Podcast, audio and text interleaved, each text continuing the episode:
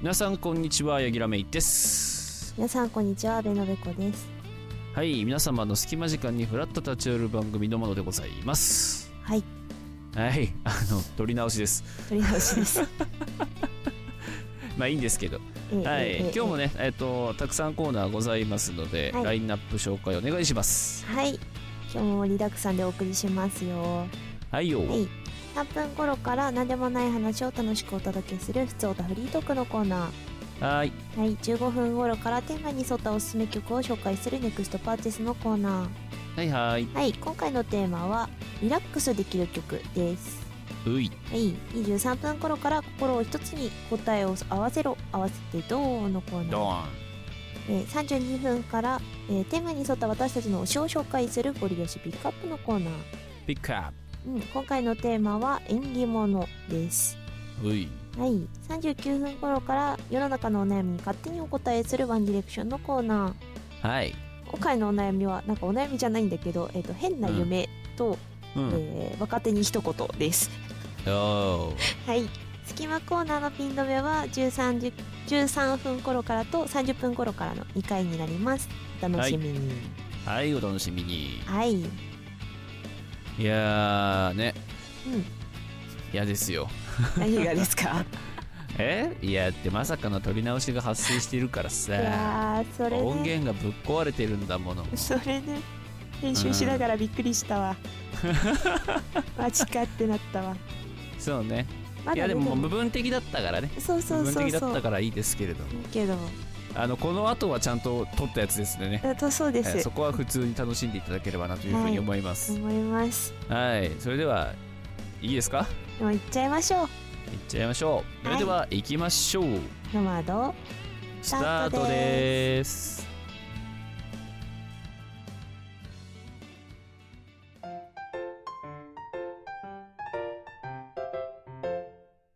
ノマド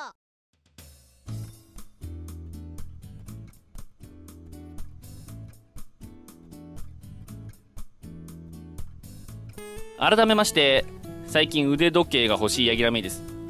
改めまして最近コロコロの必要性を感じてきました阿部のべこですコロコロコミック違う 違うおお掃除違うののお掃除あお掃除の方のねそうそうそうそうちょっとね最近あの野良猫のお嬢に絡まれるようになりましてあーなんかツイッターかなんあかで言ってたよねそうそうそうそうあの、今一軒家にちょっとうん4人ぐらいで同居してるんですけどあシェアハウスシェ的アなハねウス的なうんうんうんそうでそのお家の近くを徘徊している野良猫さんがいて、うんうんうんめちゃめちゃ人懐っこいのえー、もともと飼い猫だったんかなか近所猫っていうかあの地域猫って言われるようなやつなるほどなねのかもしれないんだけうど、んあの見つけるとニャーニャー言って寄ってきて、うんうんめっちゃスリスリしてくるんだけど、うんうんうん可愛いんだ可愛いんだけどスリスリされるとめっちゃ毛抜けるねあいつらってうん、だろうねでなんか普通に今まで多分シャカシャカな服着てる時にしか会ってなくって、はいはいはいはいそんはなにい気にしてなかったんだけど、んこの間あのひ部屋戻ってうん足元見たら毛だらけで、うこれん、はコロコロが必要なのではないかとあー猫はなるほど飼っていねないが必要なのではないかとまあああいうのけ結構ほらこの乾燥時期だとさ、うん特に静電気とかでよりくっつくしそうそうそうそうあいつらほらもそろそろ抜けが抜け始めるのはもうちょっと先かうちょっと先かなだけどそうなってくるとより抜けるからそうねあいつらねうん危ないと思ってそうでも確かにないと多分あれさ掃除機とかで吸うのは難しいんだよねならしかいなかねそうそうそう粘着で剥がしていかないといけないからだから玄関先に置いといた方がいいんじゃないっていう他のシェアハウスの住人はどうしてんの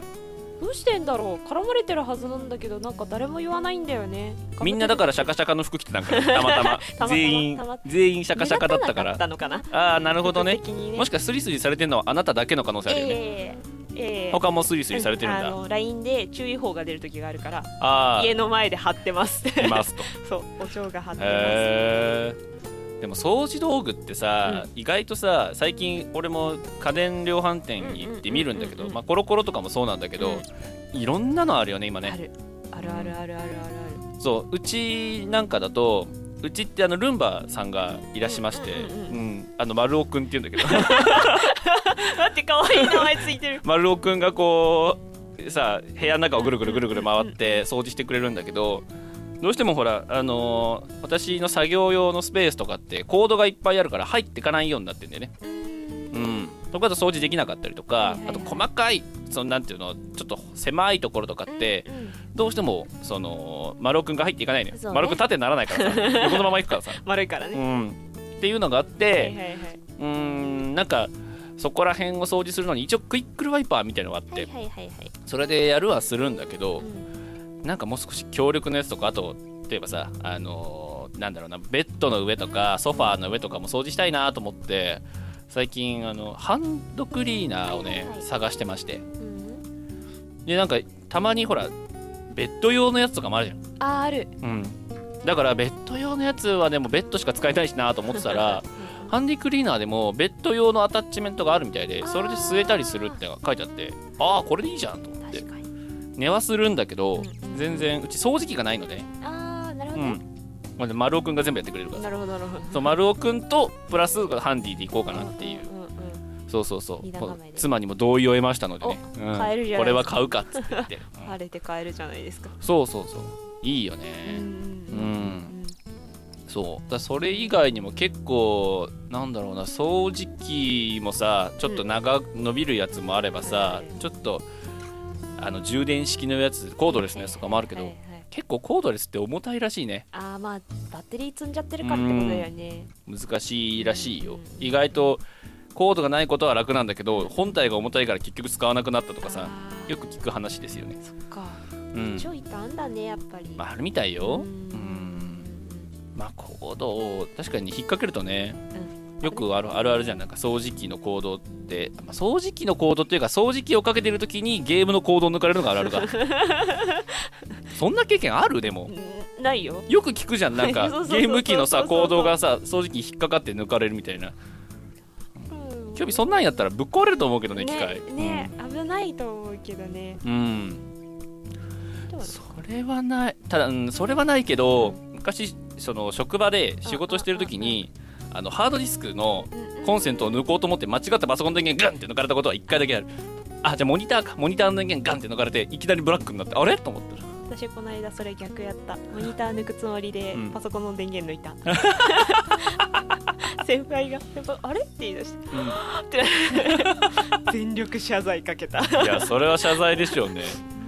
大丈夫だデータとか壊れてなかったとのりあえずねなんとかなった処理がね座長止まっただけで済んだかあらあーよかったねもうもう冷や汗だよね、うん繁忙期にさそう俺もあなたも結構そのパソコンで処理ずーっとかけたりとかする仕事はしてるじゃんうん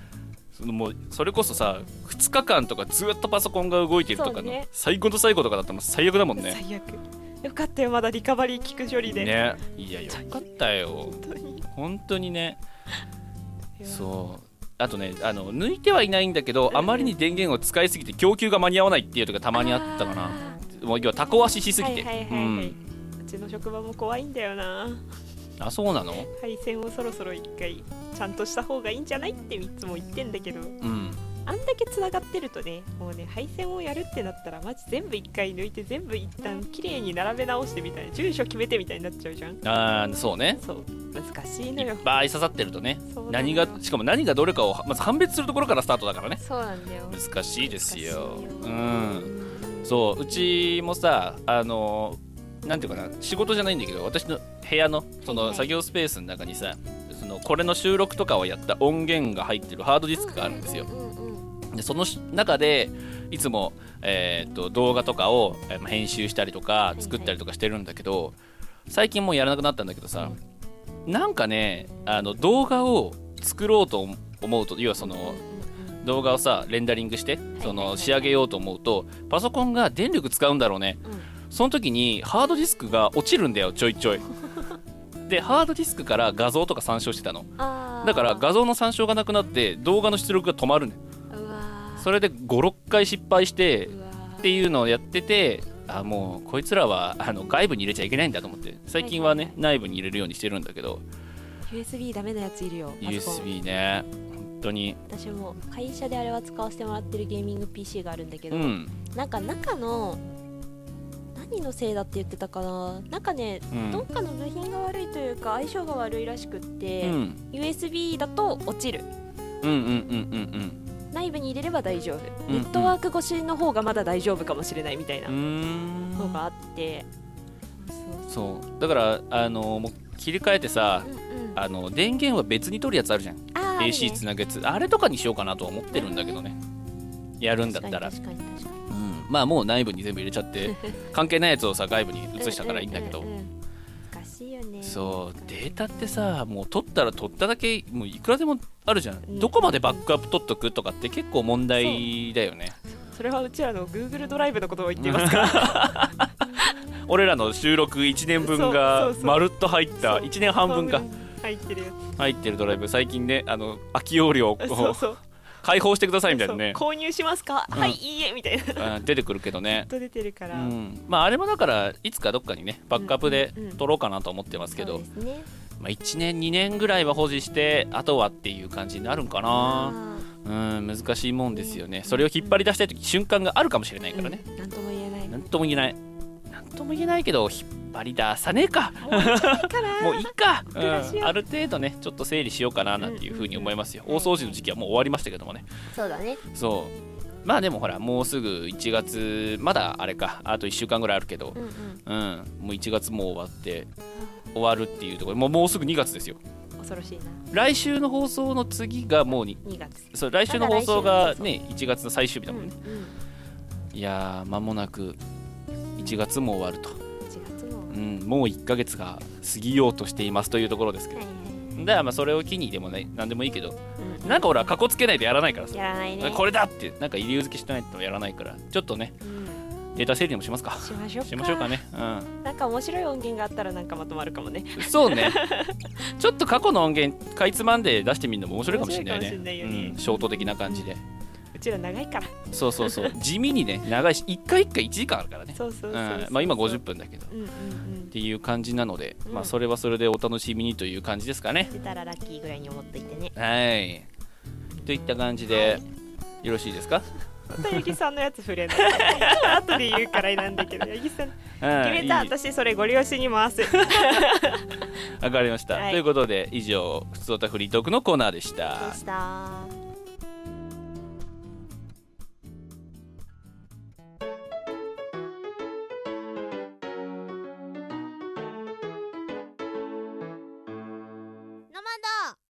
今週のピン止め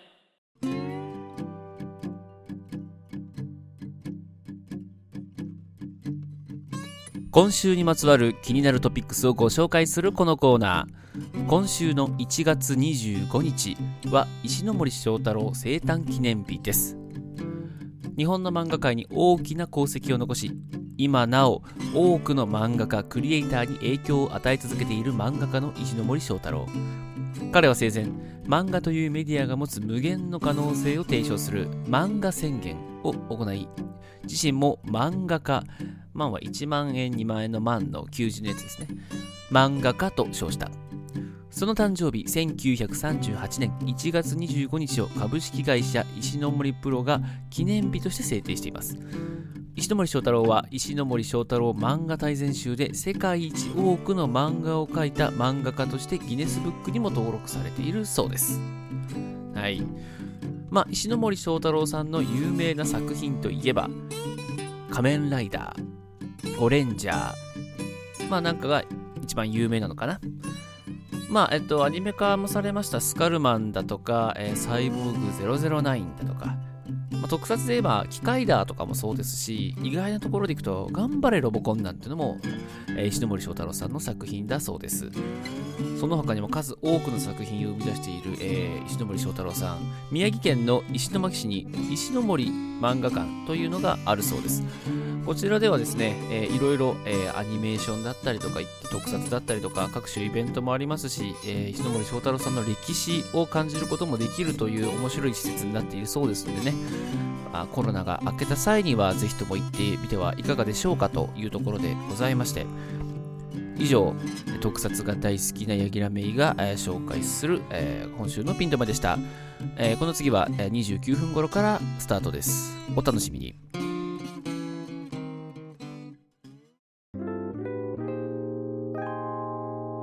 ノマドネクストパーティス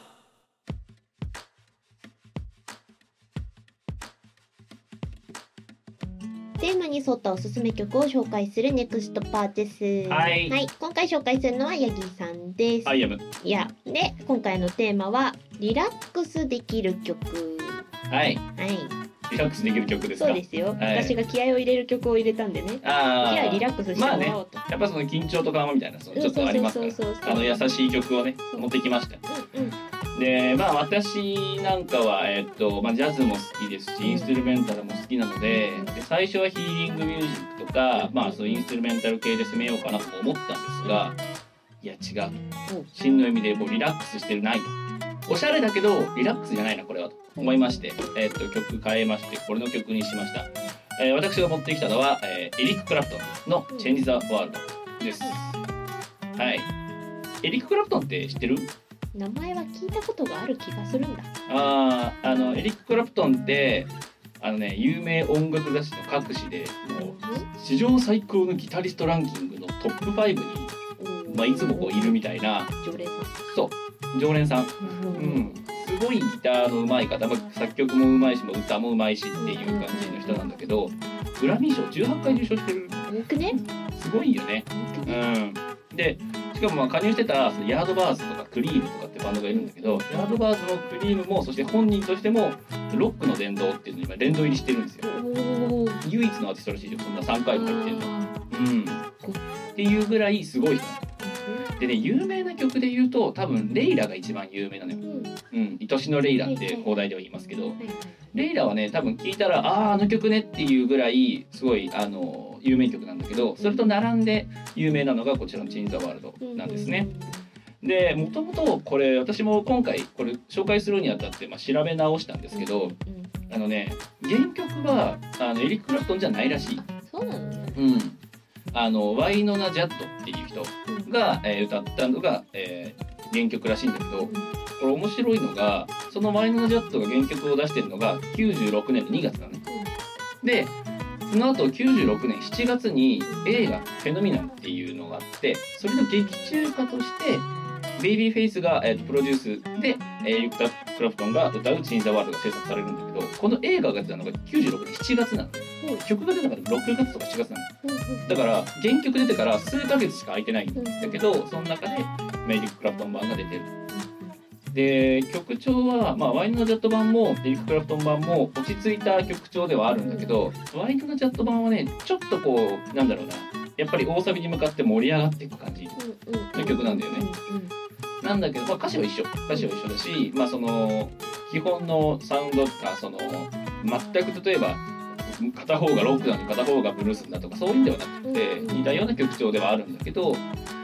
唯一違うのはエリック・クラプトン版はね本当にね最初から最後までずーっと同じトーンでいくんだよね。うん、落ち着いてるだからこう盛り上がりがないって言っちゃうとあれだけどうんうんなんだろうな聞きやすいんだよはいはいはい。上がったり下がったりしないから、うんうん、すごくあれは落ち着きますねうんうんで歌詞の内容はね結構ね優しい感じのまあちょっとねピュアピュアなラブソングうんなんだけどこれねあのもしリラックスできる曲として聴くんだったらうん私あの曲の歌詞とかその映画のえっとフェノミナンとかのあらすじは読まない方がいいと思う。うん、っていうぐらい実はその中身を知ってしまうとかなり悲しい曲なんでうんうん悲しいっていうか悲しくないんだけど儚いよねうんうん儚い感じの曲になるんでうんうんうん、まあ個人的にはそのメロディーだけ聴いてもらえたらいいかなと。ねリック・クラプトンの声がまた優しいんですよう。んうん、レイラの時は割と強めに歌ってますけどうんうんうんで私、まあ、エリック・クラプトンは昔からうちの父がよく聴いていてで、まあえーまあレイラもそうだし「フォーエバーマン」とかも好きなんだけど、まあ、この「チェンジ・ザ・ワールド」もなんだろう子供の頃からよく聴いてた曲で改めてこのテーマで何がいいかなと思って久々に掘り起こしてきてやっぱ好きだなっていうところなんだけど結構ね CM とかにも使われてるこの曲うんあの CM だとなんだろうなあのトミー・リー・ジョーンズとさタモリが出演出演してたあのボスの CM あはいはいはいはいはいあれのバックでかかってたへえそうそっかそっかそうだ缶かコらねーヒーのボスとかあとは他にも多分いくつかうんレイラも有名だしうんあのチェイザーバードも使われてるねどっちもうんうんうんあのエリック・クラプトンといえばというぐらい象徴する楽曲「はけしめのレイダ」と「優しめのジンザワールド」ぜひとも聴いてもらえるとうんあの本当に落ち着く曲なのでねうんうんうんあのギターのねサウンドがいいんだうんいい曲やったあれは本当にいい曲優しい曲なのでうんあのぜひとも聴いてみてはいかがでしょうかとうんでちょっと気になったんであの YouTube とかでさあはいはいはいの公式が上げてるやつなんかこうコメントとかこうさらって見てたんだけ面ど白いよねあそこねそうそうやっぱりねコメントは2種類でほうほうほうほう1個はもうドンピシャだったんだけど受験生で受験の前に聴いてすごいリラックスして落ち着けましたとかっていうコメントが入ってるのもあったしうんうんうんあの多分映画も知ってて歌詞の内容も知ってるんだろうね何回聴いても泣けますっていう人もいたね。うん両極端がね両極端な感じでしたけどうもんうんうんうんそうなんかこうそういうねちょっとそのまま聞くのと中身を知って聞くのでまあ二度おいしい感じの曲でもあるんでそこら辺の違いも違いというかんん自分の中でのその感覚の違いを楽しむのも面白いのかもしれうんないっていう感じの曲でございます。ははいい、うんうんうんおすすめ本当におすすめこの曲はうん。うんいい曲だったいい曲でしょ、そう歌詞は入ってる歌は入ってるけどそんな邪魔しないしねあのメロディーはね。そうそうそうそううん、といったところです。はい私からのご紹介でした。はいはい。ということでうん、まあ、次回ですね。うんは次回はべこちゃんのターンでございます。い私のターン次回のテーマは、なスタートダッシュおですね。おもうスタートダッシュと言ってしまう。スタートダッシュねそう。まあもう1月もね、もうすぐ終わりですけど、まあ要は1年の始まりの1月って何かにつけてやっぱりスタート始まりになるんで、うんうんここらでもう一発スタートダッシュを教えてもらいたいなおうおうおというところでございます。了解ですぜひとも生活ではないスタートダッシュそうそうそう3、4月とは違うスタートダッシュを教えてもらえればなとはい思います。はいということで次回もお楽しみに。以上リクエストパーティスでしたでした。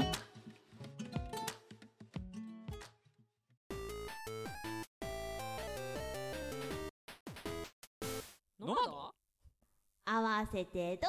ーんこのコーナーはお題に対して答え答えを揃えろというゲームコーナーです。大丈夫出とちってるけど、治らなかった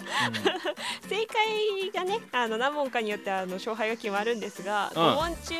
うんうん過半数超えれば勝ちそうね3問正3解問すれば正解勝でち勝ち2問だったら罰ゲーム、うんえー今回ちょっと産地直送ではなく、えーエンディングまでこの罰ゲームを引っ張ろうと思いますねええあのーエンディングが楽しいことになるかどうかっていそううそうそう対そ決うでそうすそうね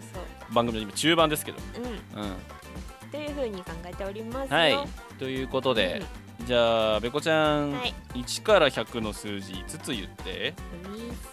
はいすはい、どうしようかな今何番です日。か十一。 11はい前回もやりましたねはいはい 何ですかえー、えー、えー、何選んでないのかわかんないんだよはい何番ですか67 67はいうん67もやったなそうだはいわかんないよもう30 30あ30は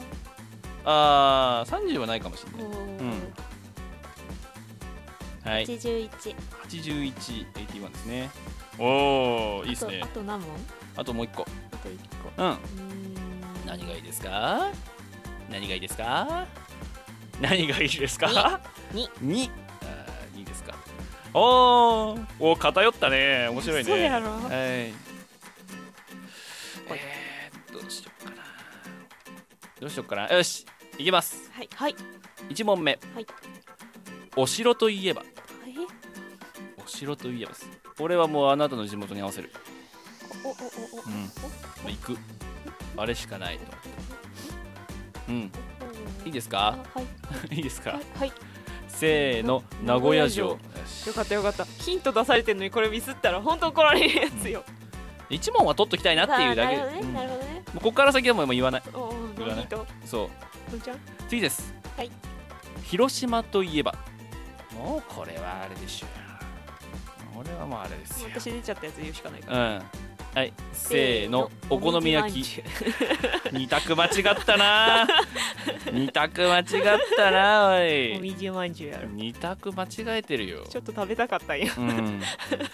かなと思ったけど ねうんまだかなはい、3問目です、はい徳島といえば、まあ、あれは徳島はあれだよねなるほどうんいいですかあいよせーの阿波踊りああやっぱねもうねやっぱねそこら辺はやっぱり一緒だねそうそうそうそうそううん確実にね一個で標本が あるのよまあねあのー、じゃあ47都道府県だとあれだろうねっていうのがなんとなくありますけどもそうはそいうそうそうはいあはいっていう感じでうんうんじゃあ次ですはいお酒といえばこれはちょっと考えたいね待っておお酒とい酒えばといえばまあでもなどどういうくくり方かだようどういうくくりど方ういうかだけど言い方をするかだよでもまあね最近お酒の話よくしてたし、待って待ってうん、怖い怖いそう先週も先々週もお酒の話してたしおーおーおうーんそうそうやな敵にはあれかなっていうのが一個あるよねあうん大丈夫すごい困惑した顔をあなたなさっているけど大丈 夫あととりあえずとりあえず私の中で今二択にまではなってんのうどっんちよっかなってなってるのうんでも二択のうちうん一個はうんいろいろ言え言おうと思えば言えるのほうほうほうほうほうでもそうではた多分多分言い方はあれしかないと思うあれしかないと思うもううん言うしかない、はい言うしかないねはい、せーの日本酒よかったよあかったよっかってたいいよんじゃんかったよかったいや違うえねな銘なんだと思った銘柄まで来たら困ると思っただけよ銘柄なんて当たるわけないじゃんだって ちなみに銘柄だったら何だっただだからわかんないこの間飲んでたやつ言わなきゃいけないかなって思っこのたんだよ間飲んでたやつって四号なんだっ飲んだけ時あ あえっと何飲んでたっけ鳳凰美伝じゃなくてなんかくずえー流とかそこら辺あくず竜とか九平治とかそこら辺かそうそうそうそうなうんそうだねそこら辺飲みましたそうねそうそうそうそうだってもう今までだってねあなたが日本酒とワインの紹介してさで俺は日本酒に合うおつまみまで紹介しててさこれでまさかビールってはこんやろ言わないよさすがに毎週のようにお酒の話してんだからなんか知らないけそどうそうそうそうそうたまたまだけど ねでもまあこの時点で5問中の3問を正解してますかいいらいい最後は間違えてもいいや、間違えてもいいですけどあ合わせたいねうんうんううんん最後高知といえば高知って言ったら俺はうんあれですオッケーはいせーの坂本龍馬うんやっぱそうだよねねコーチ高知坂本高知はやっぱりそこでしょうね いやあのね徳島とかもそうなんだけど、うんうんうんうんなんかあそこら辺のさ瀬戸内海とか四国あたりってさ、ちょっと柑橘系有名じゃんあーそうねそうね俺だから徳島の時に一番最初に浮かんだのはすだちだったねああなるほどねうん、もうさ徳島ちょっと話脱線するんだけど、あの徳島にこの間お仕事で行かせてもらって、でもうすだち中っていうのがめっちゃいろんなとこに書いてあるへえすだちチューハイがはいはいはい実際うまいんだすだち中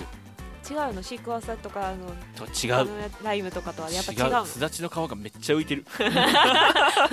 そその言い方はどうかしてる そうすだちピールがねすだちピールがいっぱい浮いてるピそうかなり美味しい感じのお酒へでーそう考えたらあそこ瀬戸内レモンとかもそうだしさ、そうやね愛媛のみそうみかんもそうだしさ、うんうんうんあーあそこら辺で柑橘系がねあの育つ、そういうだから地域温厚なね,、気候なんだろうなっていうのがありましたけども、そうということで無事今回よし我々、えよし、ー罰ゲーム回避と回避回避いうところでございますんで、あのあなたね同じの言い過ぎようんわかんないんだよあの一回さ、これはもう出過ぎですっていう番号を出しておいてもらってもいいちょっと今度集計して出してあげるよ そうなんかね、うんいつも言いながらここら辺って選んでる気がするんだよなとは思ってるんだよ、うんそんなねあのいいきなりねうんうん5個数字出せって言われたらそれは2回おるよそうねそうよそうねそうよまあ意外123456789もう今回で10回ぐらいやってますからねうんうんうん、うん50個ぐらい数字いってますからねうんでも重複が多いんでっていうこそうなんかよくあると思とうでうん、はいっていう感じですかねはいはい、じゃあ今度もお楽しみにしてくださいはい、以上合わせてドーンでした でした。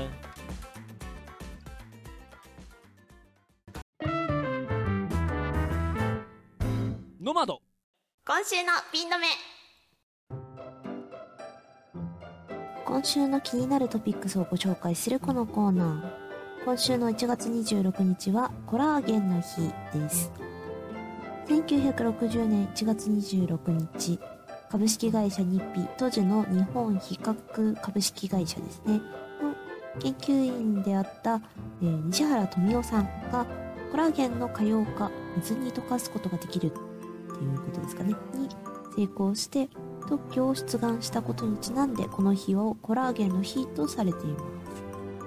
す当時専門家の間では水に溶けないとされていたコラーゲンがトリプシンとペプシンという酵素を用いることで完全に水に溶けるというのは大きな発見だったそうです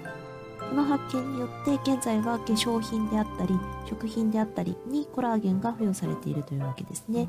よく商品とか見てるとコラーゲンって大きな文字で書いてありますね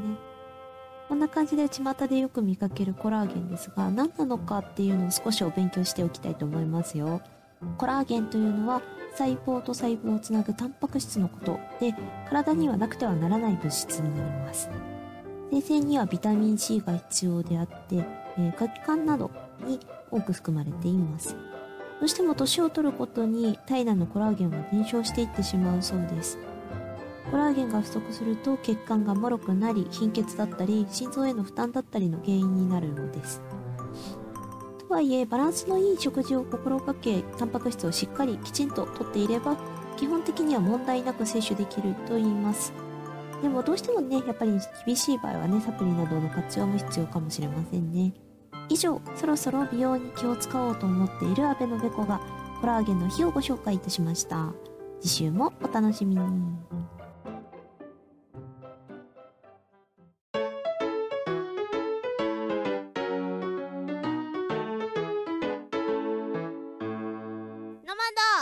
ゴリ押しピックアップ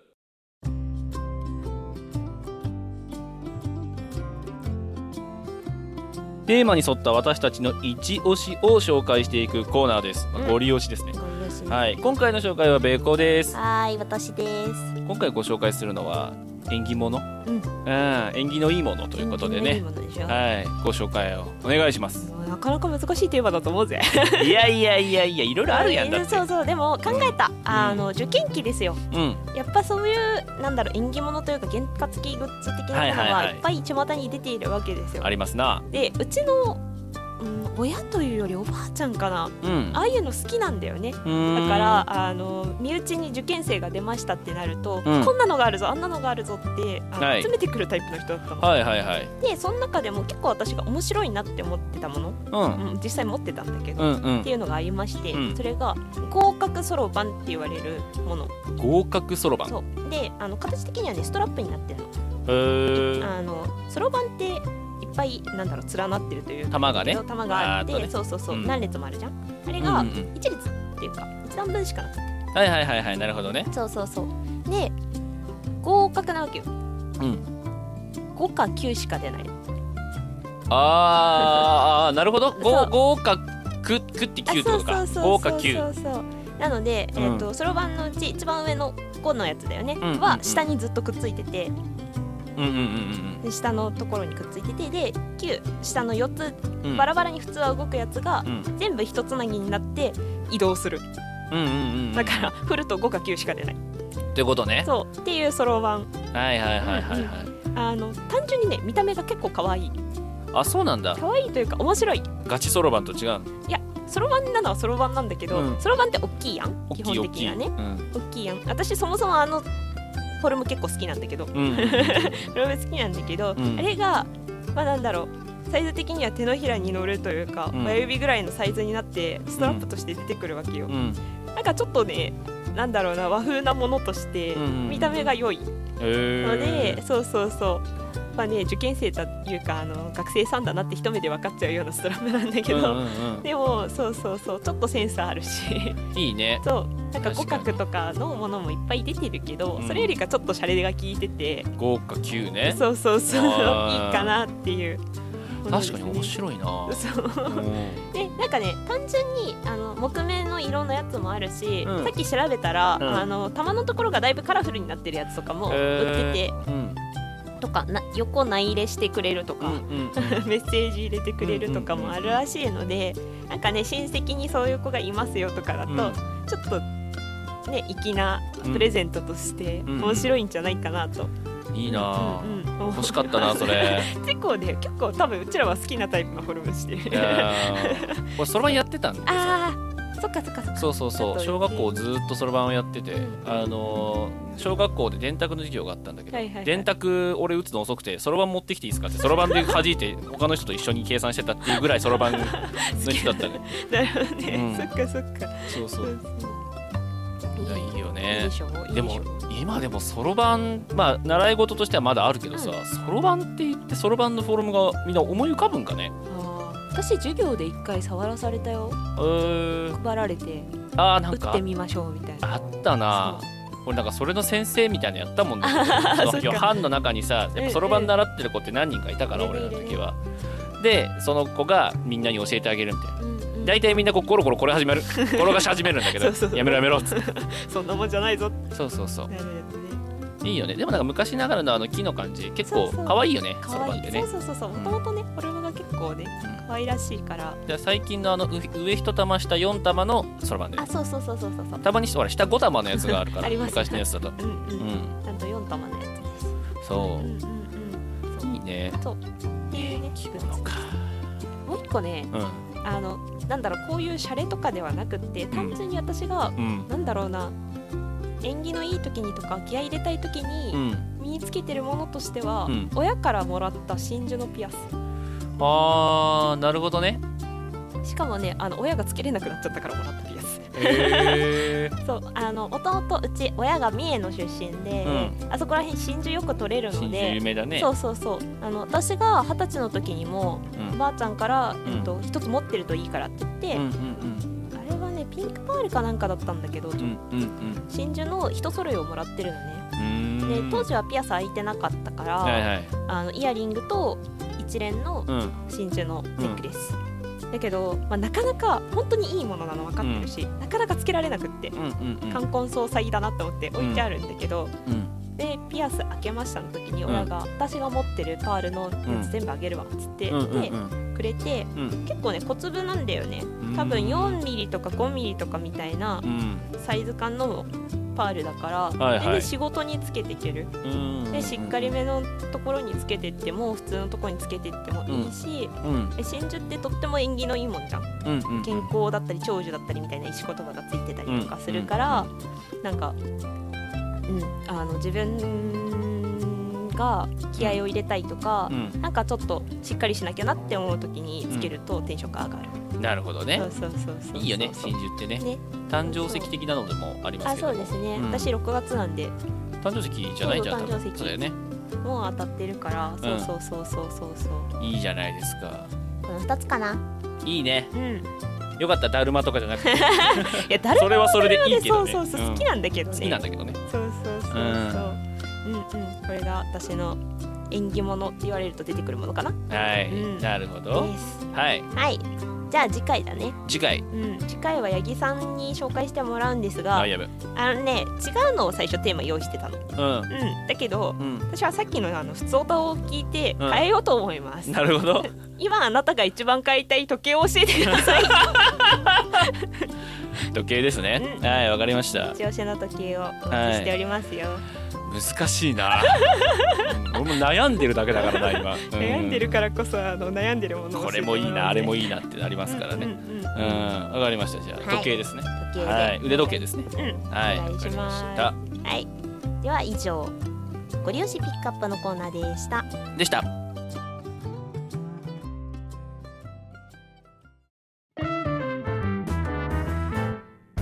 ノマドワンディレクション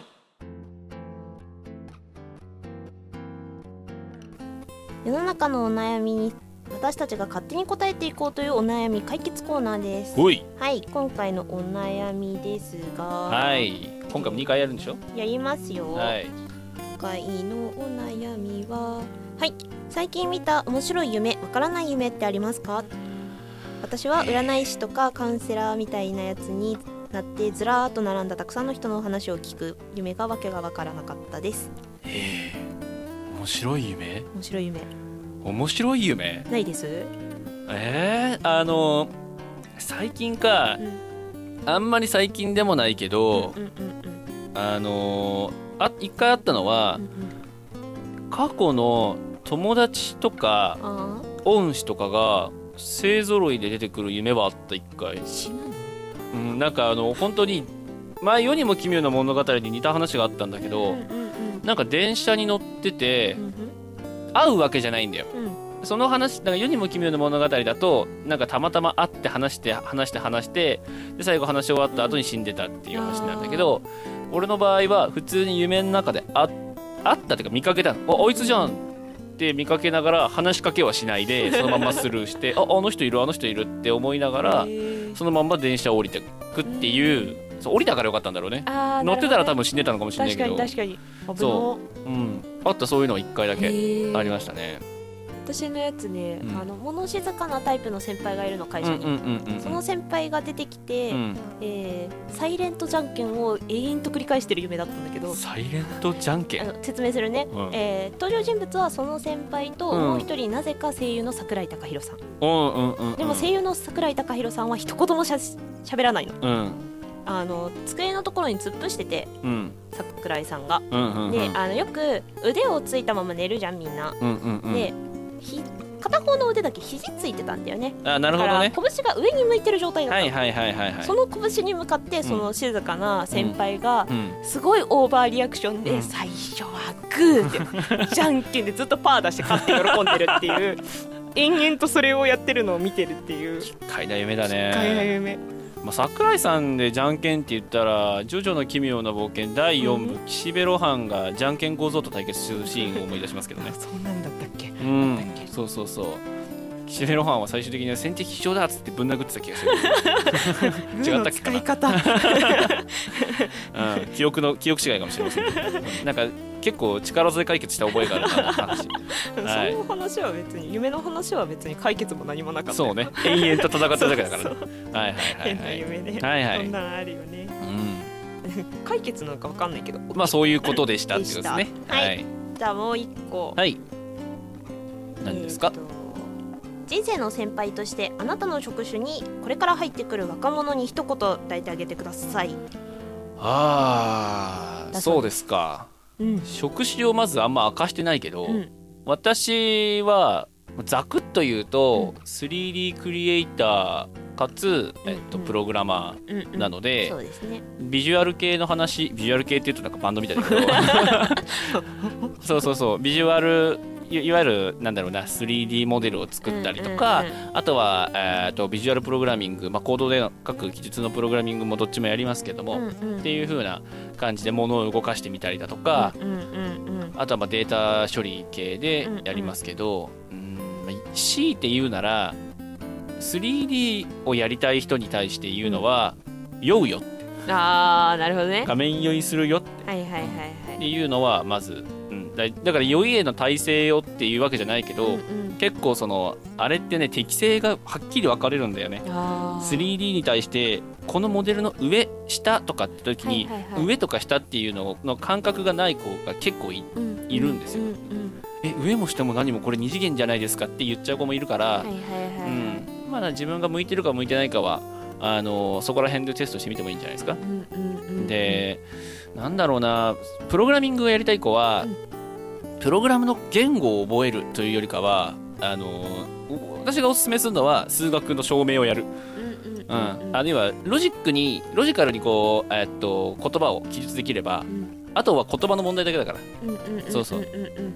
話し方は分かってる話してる言葉が分からないだけだったら、うん言葉を覚えればいいそうだね。た調だべれ言ばいいし。葉は分かってるんだけど話し方が分からないだと使えないからコミュニケーション取れないね。そう英語知ってるけどさ英語の文法が分かんなかったら使えないじゃん、同じうんうんうん。だからそこはその枠組みをちゃんと、えー勉強するっうんうん。ていうのが一番じゃないかなあとは目的をはっきりさせることかな、はいはいはいはいうん、何に対してのプログラムなのかとか、何に対して必要なものなのかっていうのをちゃんと、えー自分の中で整理した上でやっていかないとうんうんちょっとどっちに向いていいのかわからないなっていうのはあるかもしれないねう。んうんううんんしんどくなるねうんあなたはどうですか職曲賞ねどうくくっていいかがよく分かんなくなるんだけど俺が思うのは建築土木系っていうイメージがあるんだけど、会社的な意味合いで言ったら建築土木やしただあなたがやってるのはまあ、かっこよく言えばあのビッグデータ系のデータサイエンティストみたいなかっけえ頭悪そうでもそんな感じだよね、まあまあデータ分析とかそうねデータをそそううねいいじっうて系るだから方ねなので、うんまあまあみんなが使いやすいように加工してるっていう感覚なんだけどそうだねうんなんだろうな、まあ、制度を求められるものを扱ってる人間として、うんまあ制度って大事なんだけど、うんうんそれだけで動いてないっていうか、うんうんなうんなんだろう突き詰め続ければ下が見えなくなるほど突き詰められるんだけど、あなたの持っているデータはそもそもどういうものですかっていうの分からないで触ってちゃダメよねっていうのがあって、うんうんいう意味でなんだろうマニュアル化されやすい歯車になりやすい一部なんだけど、うんうんちゃんと自分がどういうものを扱ってるのかとかうをん時々ちゃんと立ち止まれる人になってあげないとダメだよっうんなるほどていうね感じかな。うんあとなんだろうね扱ってることは最新のことだったりするけど、うん仕事環境はちょっと古いよっていう、まああなたのところ結構会社がねそうまああねの歴史あるもんうねんっうんていう風になるのでまあなんかこれはサラリーマン全体かもしれないけど、うんなんだろう自分がどう働きたいかも変わったけど、なんかうんくし会社入る時にうんちゃんとその会社がどういう働き方をしているのかとうん合わないなって思うんだったらその中で変えたいのか、うんもう外に出てしまいたいのかは早く判断がつけられるようになるといいよねっていうんう。うんうんあの後輩とか見てて、うんあのさっきの1個目の話に近いのかもしれないけど、思うのはその突き詰めることはいいんだけど、その突き詰めすぎても意味がないから、うんうんだからなんだろうなこれは突き詰めたらこうなるけどここで止めときましょうっていう判断ができることはやっぱで,、いいできることだよそうねね仕事ができることって思うから今求められてるのが何かっていうのとそうそうそうそこのどこまでなんだろやんなきゃいけうないゴールが見えてないのはダメだけど、ゴールが見えた上でどこまでやるっていうその押し引きをちゃんとできる子っていうのが、えー先輩社員からすると嬉しいかなって思いますね。うん、そうそうう、そうんねガチガチガチガチにガチですけどガチのガチでした、はい、はいまあそんな感じじゃないですかね、まあまあガチな話はまたフリートークの時にでもしましょうそうね はいはい以上ワンディレクションのコーナーでしたでした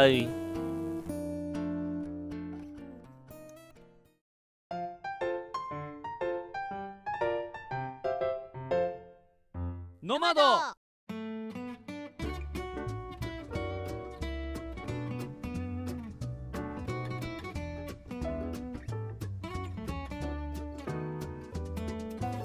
お送りしてきましたノマドそろそろエンディングの時間ですはい、この番組ではリスナーさんからのお便りを募集しております。はいは募い集しはい、募集しているコーナーがね、たくさんあるので、ざっと紹介していきますよ。はいよはい、皆さんの何でもない話を聞かせてください。ふつおたフリートークのコーナー。ふいはい、おすすめ曲を聞いや聞いてみたいテーマを教えてください。ネクストパーティスのコーナは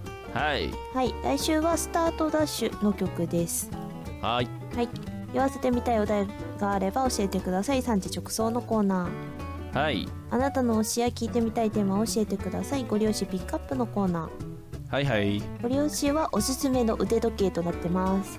うわあなたの王者や聞いてみたいテーマを教えてください。色眼鏡ダービーのコーナー。はいあなたのお悩みをお寄せください。ワンディレクションのコーナー。はいはい、どこに送っていいかわからない場合は、スオタフリートーク当てて送ってください。はい、メールアドレスはノマドドットお手紙アットマーク Gmail.com です、うんはい、ノマドお手紙のスペルは nomad.otegami、もう一度いきますよはいよ。 nomad.otegami です YouTube やニコニコ動画でお聞きの方は概要欄にあるメールフォームからお送りいただくこともできますし、スタンド FM でお聞きの方はレター機能、えー他その他お聞きの方はですね、まあ、Twitter なんかでも、えー受け付けておりますので、ぜひともそちらでもお寄せください。どしどしお便り待ってます。はい。 はい。いやー、撮り直しですよ。ちょっといろいろありましてね。いろいろありましてね。いろいろありましたね。あーまあでもこれで良いでしょいいと思いますよ。う時間もないからもう閉めますよはい、はい、はい。はいここまでのお相手はヤギラメイと安倍のべこでした。バイバーイはい。二度とこんなことがないといいな